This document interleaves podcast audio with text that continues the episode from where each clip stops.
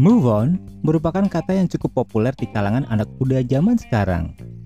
Move on kerap dikaitkan dengan proses penyembuhan diri pasca putus cinta. Banyak orang menilai bahwa move on itu diartikan sebagai pergi menjauh dari sang mantan dengan serangkaian kenangannya. Tapi kalau menurut gua, move on itu berkaitan dengan banyak hal ya. Tidak cuma dikaitkan dengan percintaan doang sih. Sebab konsep utama dari move on adalah bukan melupakan, melainkan berbaikan dengan semua kenangan dan ingatan yang terjadi. Dan guys, Move on adalah tema yang diberikan oleh 30 hari bersuara dan Jus Podcast mengambil judul berdamai dengan masa lalu. Ketika sebuah hubungan berakhir, apa yang terjadi berikutnya adalah proses move on atau penyembuhan yang harus dijalani. Banyak orang yang mengaku gagal move on dengan terus-menerus teringat sang mantan dan semua kenangan semasa menjalin hubungan. Sebenarnya salah satu penyebab gagalnya move on bisa jadi karena kita salah mengartikan konsep move on itu sendiri. Move on sejatinya bukanlah sebuah proses melupakan, tapi berbaikan dengan masa lalu. Banyak yang menganggap bahwa move on sama dengan melupakan. Dan ini adalah yang menjadikan proses move on Anda bisa gagal. Karena konsep utama dari move on adalah bukan melupakan, melainkan berbaikan dengan semua kenangan dan ingatan yang terjadi. Semua hal yang pernah dijalani bersama sang mantan, baik manis maupun pahit, harus mampu kita rangkul dan yakini sebagai masa lalu yang mengandung pembelajaran. Dan nggak lagi membangkitkan rasa sakit setiap kita mengingatnya.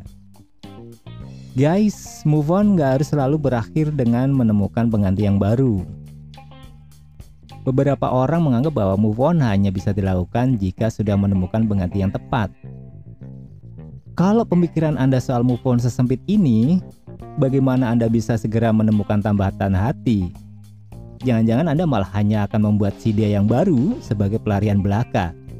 Perbaiki lagi konsep move on Anda ya guys.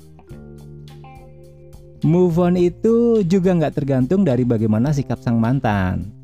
Move on itu datangnya dari diri Anda sendiri dan hanya akan berhasil jika Anda berniat dan memulai suatu usaha untuk melakukannya. Jadi, menggantungkan keberhasilan move on Anda dengan bagaimana sang mantan memperlakukan Anda adalah suatu yang bisa dibilang salah besar. Bagaimanapun sikap mantan, meskipun dia masih memberikan perhatian kecil atau masih menjadikan Anda sebagai tempat curhat, kalau Anda memang ingin move on darinya, maka Anda nggak akan terpengaruh sama sekali. Move on bukan soal balas dendam dan akan berhasil jika sang mantan sudah merasakan sakit hati.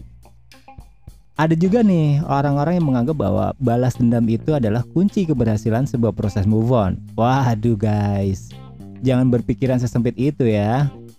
Kalau hubungan Anda dan dia memang enggak berhasil, maka sebaiknya Anda mulai fokus soal mencintai diri, bukan malah menyakitin orang lain.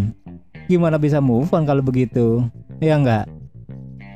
Move on bisa gagal ketika mantan terus memberi perhatian.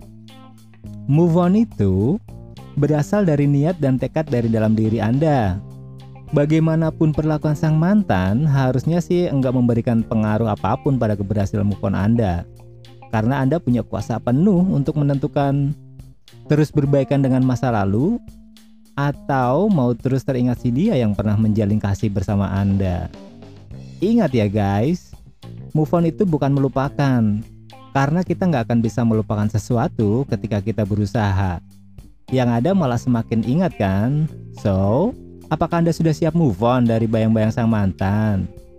Nah guys, itu tadi beberapa cara berdamai dengan masa lalu yang mungkin bisa menginspirasi Anda menggunakan caranya untuk berdamai dengan masa lalu Anda. So guys, akhirnya gue Alex Dirmain pamit dari Juice Podcast. Bye bye.